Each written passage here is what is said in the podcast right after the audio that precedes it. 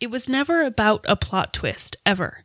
It was always about tell the story, tell the characters, complicate their lives, make things get worse. But we never worked backwards from the plot, and it was always a great lesson. Drew Goddard. You're listening to Writing Roots, brought to you by Aspen House Publishing. Welcome to Writing Roots. I'm Lee Hole. And I'm Lee Esses. Plot twist, I'm horse.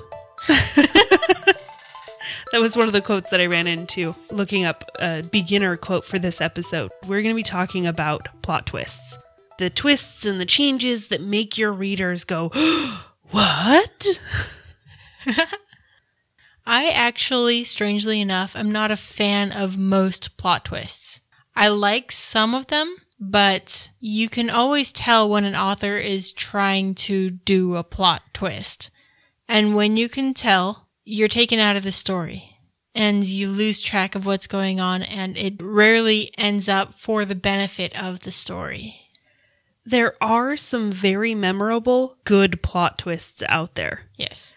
One of the best examples was from Star Wars in Empire Strikes Back, when everybody learned that Vader was Luke's father. Ooh, another really good example is Frozen, when everybody learned that Hans was bad. Yes. There were people in the theater that were like actually gasping, and little girls that were like crying because Hans turned out to be bad. I think a couple of filmmakers come to mind that are really good at that. Shyamalan is very famous for his plot twists. You also have a lot of Hitchcock. That particular style of plot twist is an entire paradigm shift. The second time you experience this story, it's a completely different story. So, M. Night Shyamalan is very good with the paradigm shift plot twist because you have Sixth Sense, where suddenly you realize that the entire perspective of the show was told by somebody who was dead. Paradigm shift. So it's just a very interesting story device. If you are a pantser, good luck on this one. You better have a very golden editing pen to make sure all of this makes sense. This is a very difficult plot twist to accomplish. There are others that you as an author don't see coming. Go ahead, have fun with those. But the paradigm shift one, the groundwork needs to be laid throughout the entire story. So that's the thing with plot twists is that foreshadowing is super essential for a good plot twist that kind of pays off in the end, that gives the reader the satisfaction that they're looking for. So I hate to say this is a pantser, but if you want a good plot twist, you've got a plot. The author that I'm reading a lot of right now is a pantser. And I think he kind of discovers the plot twists along the way because most plot twists come at the end. He, as it occurs to him, writes it in. So I've seen him do plot twists in the middle of a book before. Sometimes I see it coming and I know he has this in mind. And then other times it's like, whoa, okay. That completely changes who the bad guy is. So, what makes a plot twist? It's not necessarily something coming out of the blue. You want to combine two ingredients you already have in the pot in an interesting way, in an unexpected way. So either two details or two characters, the fact that this kid thinks he sees dead people, and the fact that this guy got shot at the beginning of the movie. Those two details seem unrelated until they don't. So, when you're writing a plot twist, there are generally three reactions that you're going for. And this will determine what kind of details you're combining in unexpected ways. Author Steven James said that the three reactions that you're looking for are no way, huh, nice, and oh yeah. so the no way comes from leading the readers to thinking that there is only one possible solution and then making the solution something different. So it's them suddenly going, no way, that's not possible. It had to have been this, but that's so cool. Those are the ones I think that surprise your authors as much as the readers. So the second reaction is the, huh, nice. That's when the readers have no idea where the story is going, where there seems to be no possible solution. And then things come together that have been foreshadowed to give them that resolution that they've been seeking but had no idea where to get. This is a very difficult one to achieve because there are only so many ways to tell a story. The last one is the, oh yeah. Cleverness within the characters is emphasized to get out of an impossible situation.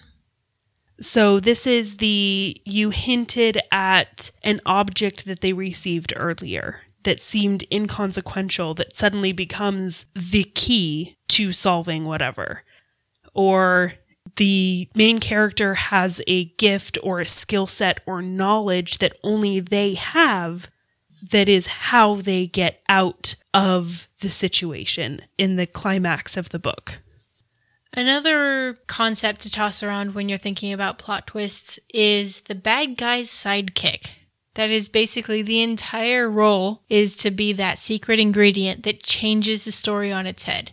The Wormtail character.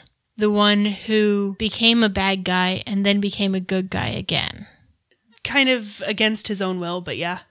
So, when it comes to plot twists, the subplot has invisible value. That's a lot of where your hints, your foreshadowing, your footholds are going to be for your plot twist in the end. The character searching for his family history has this diary that he's carrying around that has the recipe for undoing the magic that the villain has done. So that goes back to that, oh yeah, reaction. Something in the subplot matters. The main two types of plot twists you have your setup plot twists and your surprise plot twists. So the setup ones are the ones that you foreshadow, the ones that you plan and execute. The plotters plot twist. The plotters plot twists. and then you have the pantsers plot twists that are the surprise and sometimes a surprise to the writer, where things just happen and it switches. You have to be careful with the surprise ones though, because you don't want your readers to feel deceived or betrayed. The bad example of this is the Deus Ex Machina, where you suddenly have this plot twist. God comes in, saves everything, changes, and nothing that the hero did mattered. That's a bad plot twist. That's a cop out. Steven James said, Great twists always deepen, never cheapen readers' investments in the story. And if you're doing this Deus Ex Machina kind of approach, where something comes out of the blue and smacks your characters and your reader upside the head, then you've cheapened their investment in the story. Part of avoiding this is avoiding the gimmicks one of the most common gimmicks that I see from new writers is they wake up and everything was just a dream and it doesn't matter. That is a terrible ending. It is, your readers are going to hate it. So, what you can do to fix that is make it apparent that it was a dream in the first place. Yes.